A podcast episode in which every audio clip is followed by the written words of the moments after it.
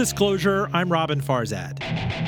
You've got not only a financial crisis and crash, but an economic crisis, and we have been trying to push our way out of that for the last 10 years. I think we're finally beginning to get traction. I think the economy is beginning to show some signs of strength, but that was a huge shock to the economy, and a lot of people have paid the price.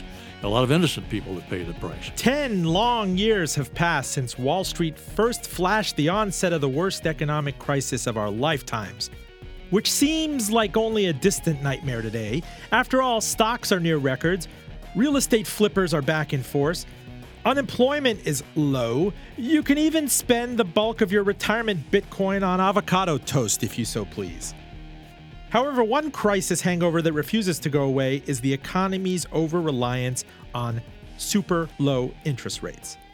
How and when will we break out of that? We ask a veteran Federal Reserve Bank president, so stay unchanged. This broadcast is made possible by the support of Health Warrior, makers of chia bars, which I love. I love the mango chia bars. I can't get enough of them. Uh, health Warrior is a superfood company that believes better health will build a stronger society. Better health starts with the right ingredients, which is why the first one in all of our products is a superfood, the most nourishing food on the planet. Our products combine these powerful ingredients in a way that tastes awesome and actually fits into a real life routine.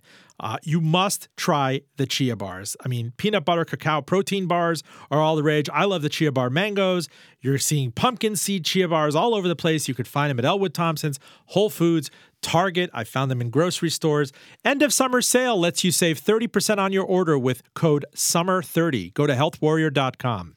And by Ellwood Thompson's. I've told you time and again this is the best store in Virginia and my favorite hangout. I love breakfast there, the hot bar, the vegan biscuits, the make your own sandwich station, the various, various, various forms of iced coffee, cold brew. I mean, I, am just breathless when I talk about them. I love Ellwood Thompson's. It's at the top of Carytown at the corner of Ellwood and Thompson's, hence the name, and at ellwoodthompsons.com. Joining me here in studio, in the flesh, in the person, it is my honor to have Al Broaddus, the sixth president of the Federal Reserve Bank of Richmond. He was there between 1993 until his retirement in 2004. Uh, the Fed, the Richmond Fed, covers a huge swath of country. We're talking Washington, D.C., Maryland, North Carolina, South Carolina, Virginia, and most of West Virginia, with exception of the Northern Panhandle. Good sir, how are you? I'm doing fine. Thank you. Enjoy. Appreciate the invitation. What a blast to have you here. Now, you told me your career at the Fed started way back in the year 1970. Tell yeah. me how that happened, how you got there, what the world was like. Well, you know, I was uh, uh, without giving giving you more detail than you want to hear.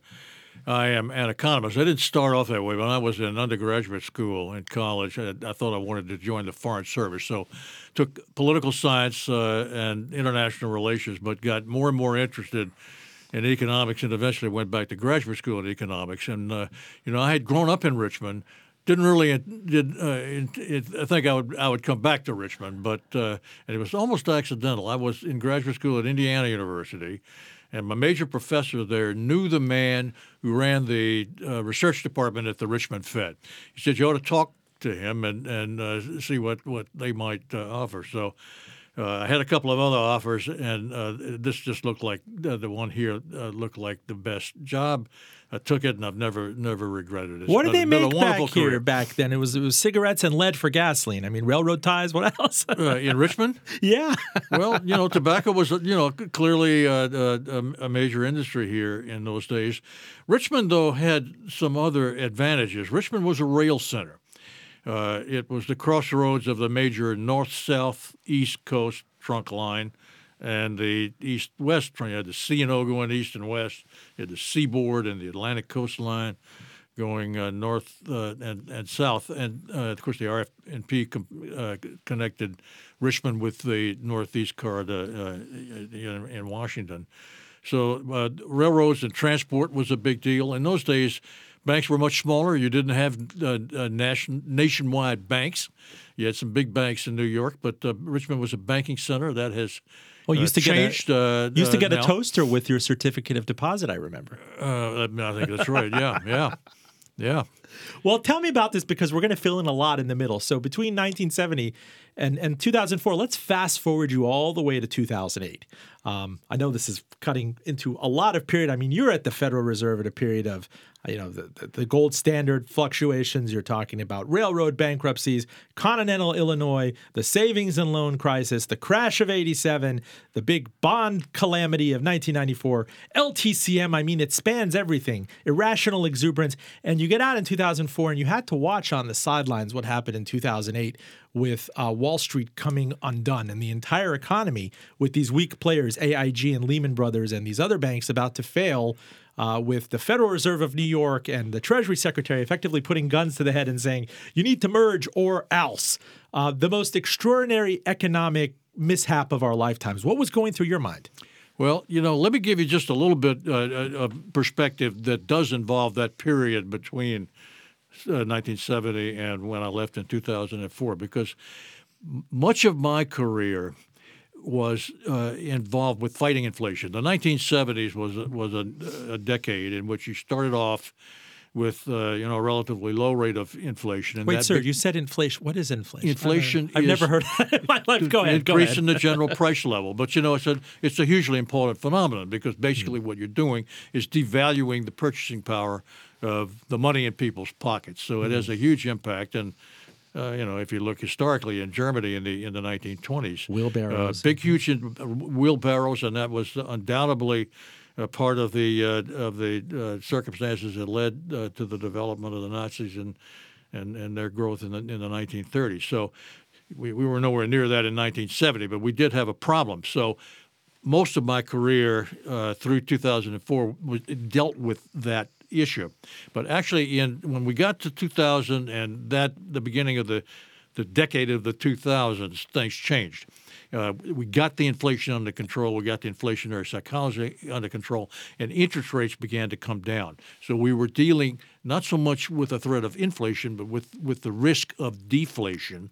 And when I left, that's kind of where I left a lot of people would so then fast forward a few years to the financial crisis uh, many people believe that the uh, uh, the period of low interest rates is not the only factor, but one of the factors that, that led to the to the uh, crisis in 08 uh, and 09. And yeah, I, I watched it from the sidelines, uh, and there were many times when I thought, gee. I'd like to be in there fighting, but I, on on the other hand, in a way, it's it's nice not to be in the middle of it. But it was a it was a terrible event, as you know. Did any simulation we any simulation ever imagine? I mean, an event like this, a Monte Carlo simulation. I mean, I don't think it was foreseen. Tail. No. I, I, don't. I don't think we. We. Uh, it was. It was. It was. So there were. There were some people, I guess, who saw the potential uh, for a, a, market break. Uh, Lewis's book, uh, uh, you know, uh, or the Big, the big Short, short. Uh, uh, gets into that from a market perspective, but uh, it is not something that was uh, forecasted uh, with any clarity by mainstream mainstream economists. Uh, it you know there's been a lot written about what the causes were. everybody has an opinion. I have one. If you if you'd like to hear it. Yeah, well, I, I, wonder. I wonder to take you to that because if you go back to the earlier part of the decade where you were at the Fed, uh, the bugaboo became deflation. This worry about this this spiraling lower of prices and lower wages, and if we see something akin to what happened in Japan, it sounds great on the sidelines. Oh, deflation is great until you realize eh, you know you could take a huge cut in your job you can um, you're going to see a deflation in assets and suddenly you own mortgages on things that are not worth paying the bank on anymore. It's just this awful obverse of inflation, which you knew all too well in the 70s and early 80s with, um, with Paul Volcker. So the Greenspan Fed uh, was accused of waiting way too long to take rates back up after the shock of the Y2K crash and September 11th. And, and in, in 2020 hindsight, it's alleged that that environment, the 03, 04, 05, really swelled this subprime bubble, which then subsumed the entire economy four years later. And then the Fed had to take rates down to emergency levels in 2008. And 10 years later, almost, we're still dealing with very stimulative interest rates. I mean, in the 1.5% range. Right. Well, uh, to, to go, you, you, covered a lot of ground there, so let me just go back and sort of take it in pieces. You, are right. Uh, Greenspan and those of us who were at the Fed in 02 and 03 and 04 have been criticized for holding interest rates at, at, a, at a, low level there. And in, in, retrospect, it may be that we that we held those rates too low too long. But I do think it's fair to recall, you know, deflation is not a phenomenon that many of us had had any experience with at that point. We've read about it in the history books, Bernanke in particular, you know, as a student of, of that era. But the 1930s, within the last, you know, the, the U.S. economic history over the last 130, 40 years, uh, the, the worst economic event was not an inflation but a deflation in the 1930s. So we were not uh, we were, I don't think, as I look back to 2002 and 2003 and the early part of 04, when, which were my uh, last months at the Fed, uh, I don't think I thought we were going back to the 30s, but we one thing we knew was this: the way to fight a deflation is don't get there in the first place. So we were holding rates down and trying to keep uh, the stimulus uh, uh at a relatively high level to avoid that.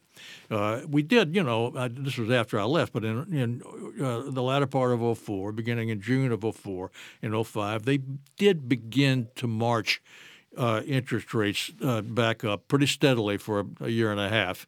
Uh, uh and and uh, you know one can argue that uh, maybe that should have been done more quickly, and that might have helped to undercut the conditions that led to what we went through in 08 and 09. But I will tell you that it, it is hard for me, and this is my view, and people will argue with me on this. I don't. I think it's hard to make the case that the Fed's policies in 02 and 03 were a major cause of the breakout of the of the breakdown in in 08. Uh, what would I I'd say was a major cause? My own view uh, is that government housing policy over the long haul was really the, housing at any cost, uh, mortgage for everyone. There was yeah, all all of that. Please don't misunderstand. Housing, the American dream. Uh, we want to provide good housing for our people, uh, but uh, the way it was gone about uh, was to encourage, and uh, in some cases, I think uh, we had we had goals for housing, especially for low-income people. Again, an extraordinarily worthy thing to want to do, and a great goal. But what was was done was government policy encouraged banks essentially to make loans that were not uh, necessarily credit-worthy uh, loans. And so what you had was banks making a lot of these mortgages, subprime mortgages. They were all out there. And then once things got rolling, and low interest rates may have played a, played a little bit of a role here. Once things got rolling, you you got the large banks uh, involved in securitizing uh, these mortgages into big securities that were not transparent, and we all know what. what but let me what, pause what on that. Isn't there. that a That's big, the process. Isn't that a big diffusion it. of responsibility? I'm always thinking about Jimmy Stewart and It's a Wonderful Life, and it's a white whites of the eye transaction. If you want a home loan, you're, you're going to pay me back, right? You're going to make sure you're paying yeah. me back, right? But it became so far removed from that by the aughts, the 2000s. The fact that you could package these things. By the way, a low global interest rate environment stokes that. People are looking for uh, yield. They're looking for something that is potentially riskless, uh, quasi risk free, right? That has a government backstop with Fannie and Freddie. And Wall Street is saying, well, you wanted it, we're, we're giving it to you. And it's a it's a virtuous cycle because we're enabling home ownership, the American dream. Um, if you are very cynical to say that that's the perfect crime, because ultimately the taxpayer is on the hook. Ultimately, the Federal Reserve has to stage a bailout. Ultimately, as I want to steer you into this conversation, savers have been on the hook for a decade to quote unquote recapitalize the banking system. So, me and my parents, we did not listen to the siren calls of subprime and alt A mortgages. And now for 10 years, we've been getting nothing on our hard earned cash. And we've been forced into riskier assets to get any modicum of yield.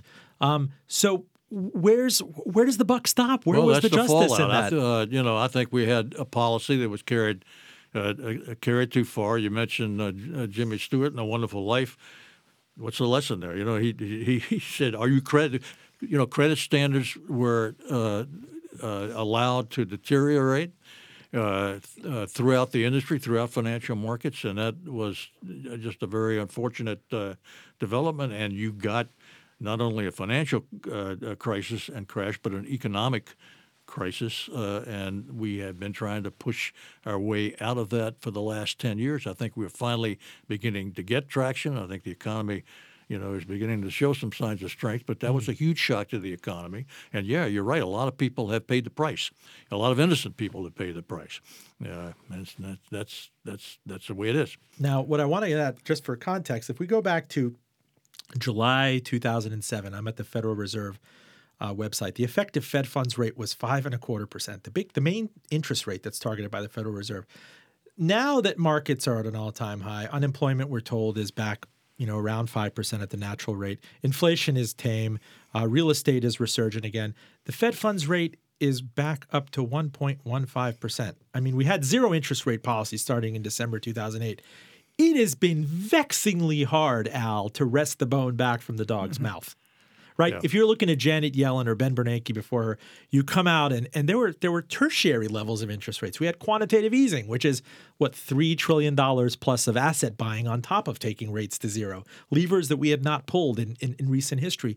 Um, so my point is reabsorbing this all back and taking rates back to whatever normal normalcy is is proven to be just a, a, a torturous affair it's it's been very difficult. Uh, uh, uh, the the reason for that, I think, uh, is uh, you know at a mechanical level is pretty pretty clear. The Fed has two objectives. We are mandated by Congress to maintain and sustain high employment, uh, uh, and that can be you can argue about exactly what that is, but I think most Americans have a pretty good idea what that is, and we're certainly there now. But also stable prices, price hmm. stability. That means no inflation, which was the problem in the 70s and the 80s, but also, as we've already alluded to, uh, no deflation either. The problem that the Fed has faced throughout this decade, throughout this whole period since the shock of 08 and 09 has been a failure of, in the background, a concern that we really haven't completely uh, uh, uh, knocked out the risk of some sort of deflation. Therefore, we need to keep uh, monetary policy stimulative and keep rates low. Uh, we are still dealing with that, and you know the immediate situation right now in uh, in uh, late August of, uh, of 2017. Where, where's the Fed? The Fed has set uh, uh, an expectation in financial markets and among ordinary Americans that, that they're going to we, are going to tighten policy, let rates rise back up closer to what you refer to uh, as a normal uh, level. But the problem is, again, the data, the inflation data, are not giving the Fed a free pass on that. Uh, we have a target, two percent inflation. You need. Some people might say, why would you have any, infl- uh, you know, target any inflation? You need some cushion. Uh, so that if the economy begins to, to weaken sharply, the Fed has some leeway to drop rates and stimulate policy and yeah, avoid so a one, recession. 1.15% so doesn't leave you any cushion. Uh, right? I mean, sorry, 1.15 percent. It, it, seems like at this point the Fed funds target rate does. It's like pushing on a string. If you cut into well, you, a crisis, you don't. That's why, and so that, that's that's the problem. We want to get inflation up higher. So that we can get rates higher and be in a more normal situation, but the inflation data is is making it difficult to do that. Mm. Uh, you can you can uh, argue about. There's a lot of discussion and speculation about why, in, why, inflation is not going up, despite the fact that we've had lots of Fed stimulus, uh, quantitative easing for a number of years, uh, you know, and, and relatively uh, accommodative monetary policy uh, over the period since that ended. Uh, it's it's it's a bit of a conundrum. There, there, there are some theories out there. Larry Summers talks about secular stagnation. There's some other ideas as well. But the Fed ultimately has to be driven by the data. Uh, and data is telling us you need to be cautious in raising rates so that you don't weaken the economy and cut the recovery short. Full disclosure, I'm Robin Farzad. We are talking to Al Broaddus. He was the sixth president of the Richmond Fed um, between 1993 until his retirement in 2004. It's really a treat to have you here. Um, I want to get at uh, inflation targeting again. What about a different inflation in asset inflation? This has been a controversy going back to your tenure where uh, there are purists out there that it should say that it should be a binary target for the Fed, full full employment and uh, low inflation. What about asset inflation? What about when uh, an Alan Greenspan is faced with irrational exuberance, let's say 1996? is he supposed to just sit on the sidelines and say, "Oh, I, there's nothing I can do," but lament it cryptically on the sidelines until it takes down the entire economy? I mean, for example, we thought that if real estate collapsed in 2005, 2006, 2007, it would be its own category, but it was so systemic that it took down various other sectors and uh, a major insurer. And um, we don't know if French banks are interconnected with American banks. Is there something to be said about for targeting asset inflation? Is there any way to do it? It's it's difficult to do uh, in practice. There are those who uh, argue that uh, we should, in addition to target, you know, let's let's let's keep keep the terminology straight here. Inflation, as I'm using the term, as, and as most monetary economists and Fed people use the term, means the general price level, not just assets, but current production, current currently produced goods and services. It's the obverse of the value of money, money generally, the purchasing power of money. That's what the Fed, with monetary policy, is able to over time control. That I, I, think most most people would would agree with that. It's much more difficult for the Fed to to uh, to target asset prices and and do things with monetary policy that are, that are going to affect asset prices only. Also, you know, there's there's the, the whole question of identifying when you have a bubble and when you don't have a bubble. Let's put yourself in the in the uh, shoes of a Fed chairman. You're sitting there, and you could you could use you know seven and 08, uh, I guess Bernanke was chairman, as a good example of that. Uh, you have this situation where you see asset prices going up, is there a bubble going on or not? Or is it really just uh, a successful economy revaluing assets upward because uh, of, of, the good things that are happening in the economy? What if the Fed uh, undercuts that, but it makes a mistake? and pulls the rug out of a period of, of, of, prosperity. It's just the point is it's very difficult for the Fed to to to really spot and identify a, what is a bubble at a point in time where it can actually deal with that. I'm so sure people are reluctant to do that. Right. I'm one of them. I'm sure you saw the language in 2006, 2007, the Fed minutes and the, the, the deliberations. You know, there were there were flicks at uh, you know there is some softness, there is some weakness in the housing market, but it's kind of you know full speed ahead really at five five and five and a quarter percent. We don't see any reason for alarm until there was alarm. And certainly something unexpected and exogenous and shocking can happen. That's happened in history. It will happen again. But that's disconcerting. I, I know that everybody's expecting pure 2020 uh, for, foresight and, and prescience from Federal Reserve presidents. They're not superhuman, but it blindsided everyone. Um, and then we're looking at having to take down rates from above 500 basis points to nothing in a matter of a year. That's that's really abnormal. I can't imagine that the Federal Reserve's charter or a loose interpretation of any sorts could have could have had the creativity of imagination for that. Well, uh, you know, yeah, it, it was it, it, was a blow. Uh, once once it, you know, we got into the, the middle of 2008, became a, the the weakness uh, of, of the balance sheets of major financial institutions became uh, more apparent. But that's really the the point that I was trying to make earlier. Let's say, you know, some might argue that the Fed the Fed should have had the prescience to be able to determine that this was going to happen back in 2007, and there were some issues in 2007. Mm-hmm.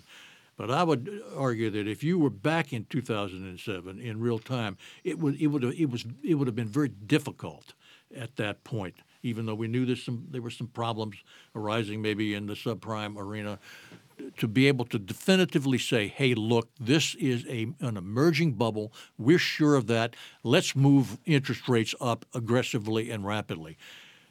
There was good reason to think that that could have been a big mistake back then. That's the problem with targeting asset prices, okay? So once you get around to the middle of 2008 and you begin to see you, in your examinations of uh, financial institutions uh, that this is a uh, that that financial markets asset values are at at excessively high levels and they're going to come down. Yeah, then you it's too late to prevent it. Then you have to. And this is Greenspan's point. Then you have to act aggressively, and of course Bernanke did this. Uh, to to prevent it from becoming uh, something even worse than it was you know, depression in the in the general economy. My own uh, view of this, Robin, I wasn't there. I was on the sidelines looking at this. I think they did a pretty good job. Uh, it wasn't always pretty. It wasn't. Uh, it wasn't smooth. But once it became uh, clear that what was going on was uh, a liquidity crisis, and uh, there were there were hints of panic around it. You know, at the time of the Bear Stearns failure, and certainly in September of 08 when uh, Lehman Brothers went down and AIG got into trouble and all of that. What a central bank exists for at that point is to put liquidity in uh, huge amounts out into the economy to prevent a general further downturn. Hmm. Uh, and we didn't prevent a deep recession, but we did prevent a depression. And some might say, "Gee, that uh, that's the least you could have done." But that's not.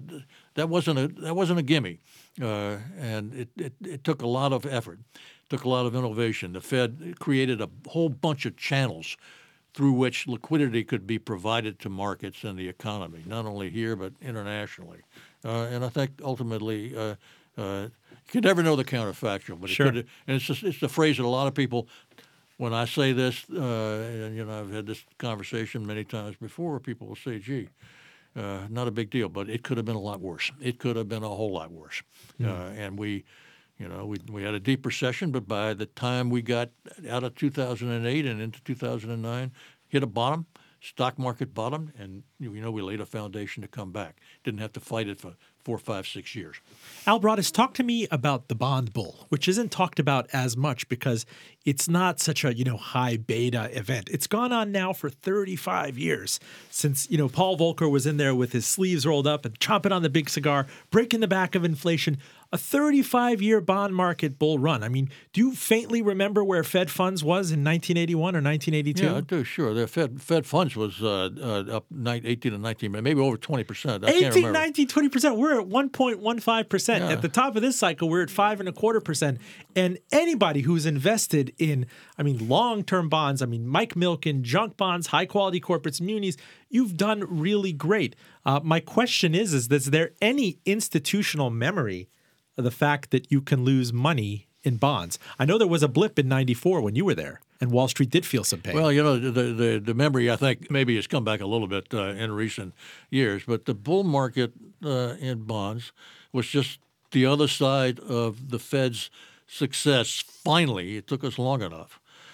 Uh, to bring the inflation rate down, uh, you, you asked what, what the funds rate was in 1980. Do you remember what interest rates were? In 1979 and 1980, and not just the funds rate, but long term. The, the inflation rate was uh, 10, 11 uh, by some, I guess the CPI, I think, uh, peaked at maybe 12% in, in 1980. Uh, so high inflation, uh, long term rates is not just the funds rate, but uh, long term government bond rates were well into the teens. and so uh, that was largely the result of fears of inflation and inflation expectations. Volcker started the process dramatically. He really had to push the economy through a recession mm-hmm. to break that psychology and make the so the initial steps to get it down. That's what started.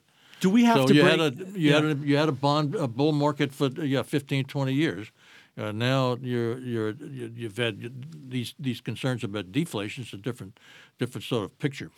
But I mean that that core inflation, the root of it is is a wage price spiral issue where you can go and demand a raise and get a raise and costs are passed down constantly. It's something that's been largely unfamiliar generationally. I'm not talking about just bond trading desks, but people who've come of age in the roaring bull market of the 1990s. We just haven't known true core inflation for a no, long time. Yeah, that's right. Yeah. We, we got uh, that was the last uh, the last generations that was my generation's war in conducting monetary policy and and and, and, and what the Fed had to do. Uh, we did that. And then once we had we had that uh, we had that licked, and I think you could probably date that around the end of the last century in the late 1990s is where we really felt that we had credibility. That's an important part of this. It's not just the dollars and cents; it's the psychology. Uh, by the time you got into that period, I think we had we had uh, basically uh, removed inflation expectations. Deep inflation expectation is a major problem in the economy. So that uh, we we now have had to deal with the opposite concerns about deflation. Uh, uh, asset price bubbles that may be caused by things like housing policy or whatever. Uh, so it's been a different a different set of, uh, of issues. I know this is a wonky question, but what do you think when you see very briefly flashing on the screen on CNBC or Bloomberg TV the 30 year, they used to call it the 30 year bellwether bond? Trading at less than 4%. I mean, to hold that on to maturity now, you're talking 2047. So many different things can happen in the world. If you think back to the past 30 years, um, well, what kind of person would go out there and park money and, and risk money over 30 years? I've seen, I believe in my coverage, that some companies like Caterpillar or the University of Pennsylvania were issuing 50 year debt. I mean, it was such a low interest rate environment that it behooved everybody to go out and push out maturities. Um, customers, well, people were, were looking for, for yield, yield will do that. And it, uh, you know, does yeah, that worry you? Uh, not not particularly. I think kind of the way I look at this is: Can you imagine anybody uh, signing on to a, a, bond like that in 1980 or 1981? You know, you would have there would have been the, the risk that inflation would continue to uh, to rise uh, and, and, and, and cause a, a, a huge uh, loss. Uh, now, yeah, nobody knows exactly what's going to happen over the next uh, 50 years. But if I'm an investor right now, uh, at, least I know that inflation, the process of the systematic destruction of the purchasing power of of money and f- other financial assets, is it, it's not front and center now. It may come back, but you know we have dealt with that pretty effectively, and so there's a damn good chance that it won't come back. So if I'm, uh, you know, uh, uh, let's say I'm running a pension fund or whatever, and I need long-term income, uh, and I can't get it, I can't meet my obligations with very low. Uh, short-term assets now. I may be willing to extend out uh, for some time in the future in order to. It may be a rational decision. Sure, it's a decision that you make under uncertainty. There's always risk, uh, but it may be a rational decision. And it, you know, uh, if you've got a, if you've got a long-term obligation, and you need long-term assets and income to cover it, then uh, you may not have any choice but to do something like that. Are the long-term investors underlying these assets prepared to see markdowns to principal? Uh, I think they, uh, if they're if they're intelligent investors, and most uh, people who have a, lot of money to invest are, they're going to certainly factor that into their decision about whether to do it or not, and also in their demands for what the return must be before they make this decision. Hmm. Talk to me about the rest of the world, namely China. China's ascension to the WTO in 2001. Uh, you were still at the Fed. They own a ton of our paper.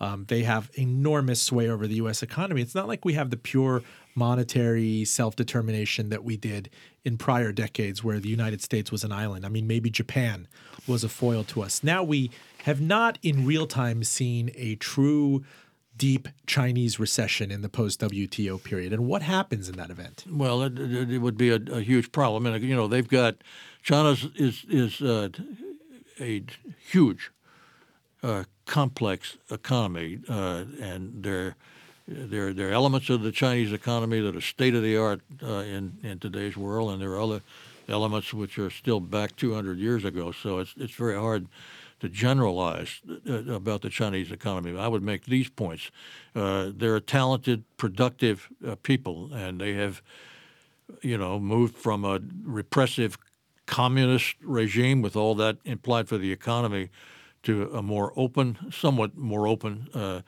uh, economic uh, environment now, and you can and that has they've been very productive. Uh, it's it's been a rough road, and there's still many uh, you know government policy leaves a lot to be desired.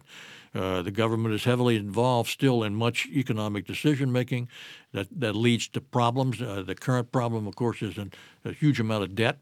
Uh, that uh, threatens uh, both their economy and their financial markets. I certainly hope that, that they can deal with that because the, you know, China does present risk and and, and, and they present trade issues and, and other issues to the U.S but they also, uh, from a longer term perspective, hold out lots of opportunities uh, my own view. Uh, this is, gets, in, I guess, into the current political controversy, but which I don't particularly want to do. But I mean, I, I think trading trading relations with China going forward, uh, if, I hope that they can develop uh, and be robust because I think that will uh, inure to the benefit not only of their economy but of ours uh, as well and the whole global economy. So I hope that we can maintain. You know, one of the great sources of economic progress, not only in the U.S. but around the world, in the aftermath of World War II was the, the, the advent of the liberal trading regime. Uh, we need to maintain that, uh, and and I hope we will.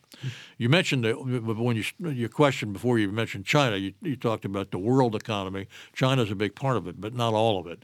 World economy is looking better. Uh, the European economy, which has been in a very uh, uh, weak state for a long time, uh, is now clearly uh, uh, more than just green shoots. It's got some momentum. The German economy has been uh, strong for a while, but you're now seeing strength in places where you haven't seen it for a long time. Even the Greek economy is showing some uh, signs of growth most recently. Spanish economy. So the eurozone is is is doing uh, better. Uh, the European Central Bank uh, under uh, Draghi is talking about re- per- perhaps removing some of their accommodation, which would tend to allow rates to begin to normalize in Europe. That you know, to the extent that it plays in with our own policies and assuming our own economy can keep its momentum, you would begin to see rates in this highly developed part of the world in North America and in Europe mm. begin to begin to rise.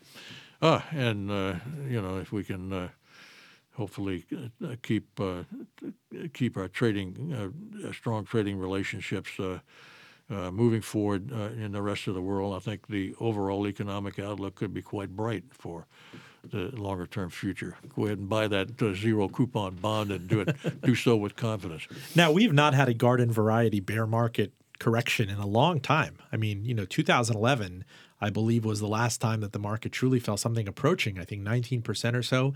There were the crises in Europe, um, huge volatility. You've seen volatility has gone down to um, really complacent lows up until recently with the North Korea flare up.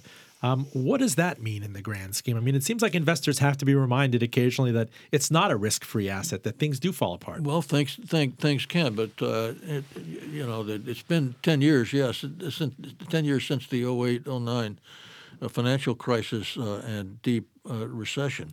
But that was a big shock to the U.S. economy and the European economy and the world economy generally. But let's just focus on uh, the U.S. for now. Yeah, we've had a long recovery, but one of the reasons for that is some good things came out of that uh, traumatic experience. Uh, business firms and households worked hard. They had to to repair their balance sheets, to reduce excessive uh, debt levels, to uh, to attenuate imbalances uh, in their financial uh, situations, and and so you you had the the foundations were laid in the early stages of the recovery from the uh, crisis for a period of stable and solid growth. A lot of people complain about the fact that the growth rate has been relatively low by historical standards, two percent, maybe a little bit uh, lower. But that's still, you know, when you accumulate and, and, and, compound that, that's that's a lot of progress.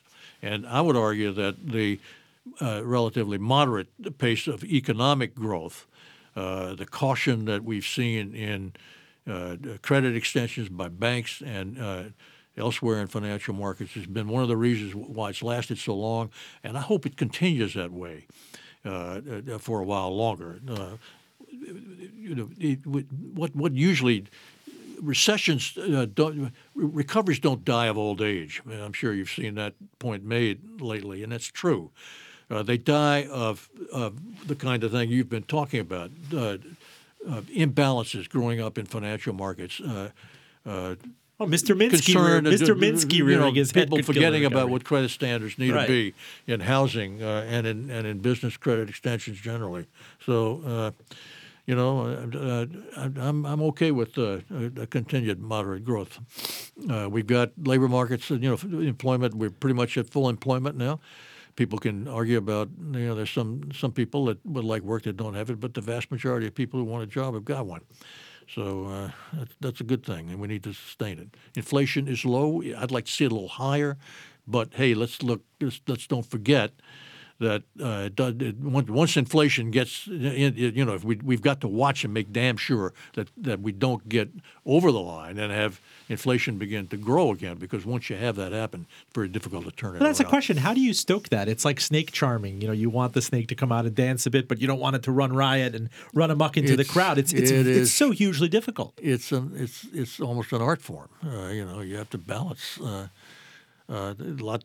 Uh, I, think we we know uh, from what we've learned studying uh, monetary economics, both as a theoretical matter, studying studying history.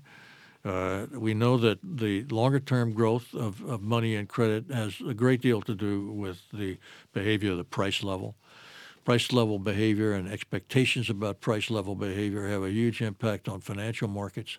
Uh, so, what, what, if you're conducting monetary policy, we, you, need to set goals and you need to make those clear and transparent. And I think we've come a long way in doing that. I, th- I think back to when I going back to the early part of this interview, I started in the Fed in 1970. Fed was was very secretive and it was not transparent at all then. People found out what the Fed, what what our policy decisions were, not by some announcement from the Fed, but by looking at I got- markets I and gotta tell you- inferring that. It was amazing. I got to tell you, I kind of missed that. Looking at Alan Greenspan's briefcase, Yeah. reading the gnomic, the cryptic speak, and everything. There was a there was a certain burlesque to it. It was- you know, it- now they put everything was- it out was- there on the it table. was nice and quaint, and uh, you know it was kind of fun.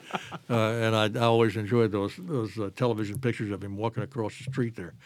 But uh, I think what we learned and what we know from studying uh, monetary history is that central banks need to have clear objectives, and those objectives need to be need to be feasible for the Fed and other central banks to achieve.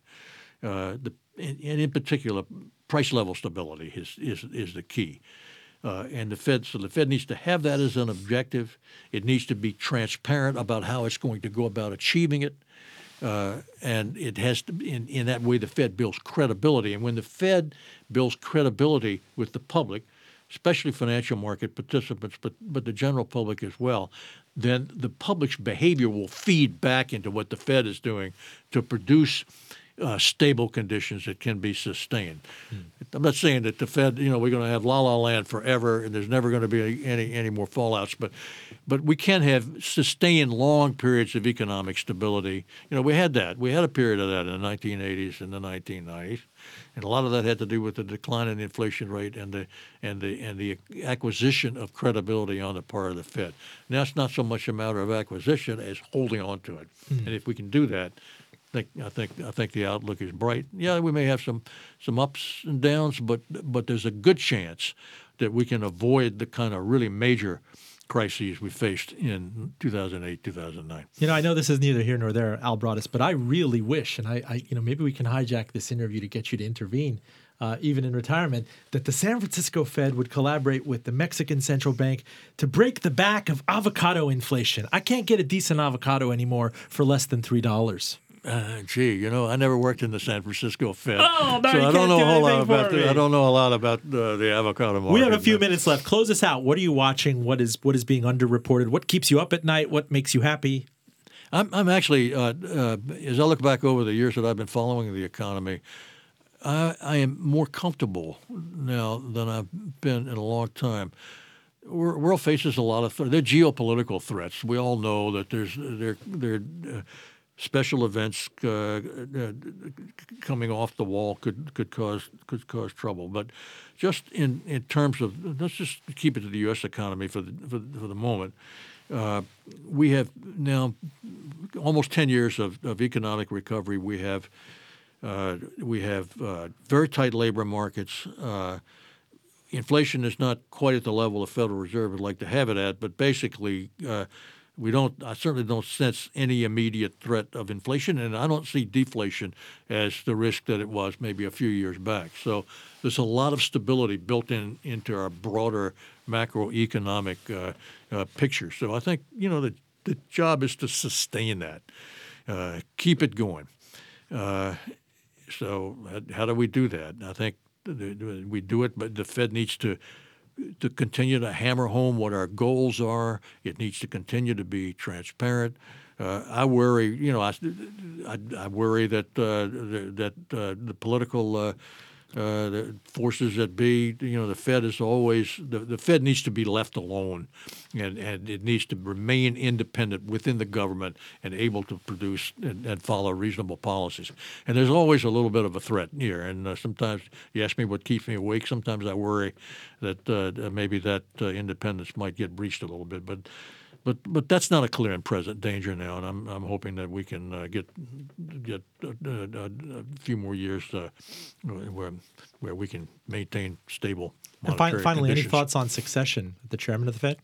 Uh, you know, uh, I know Janet Yellen well. I think she's been a very effective chairman, and uh, I personally would would like to see her reappointed uh, and uh, able to. Con- I don't. I, not, I, don't know that she would accept it, whether she wants to. She's, uh, you know, a little older now. I guess I think she's in her early seventies. She might not. Uh, want to to stay in the job, but I think she's she's a very competent economist.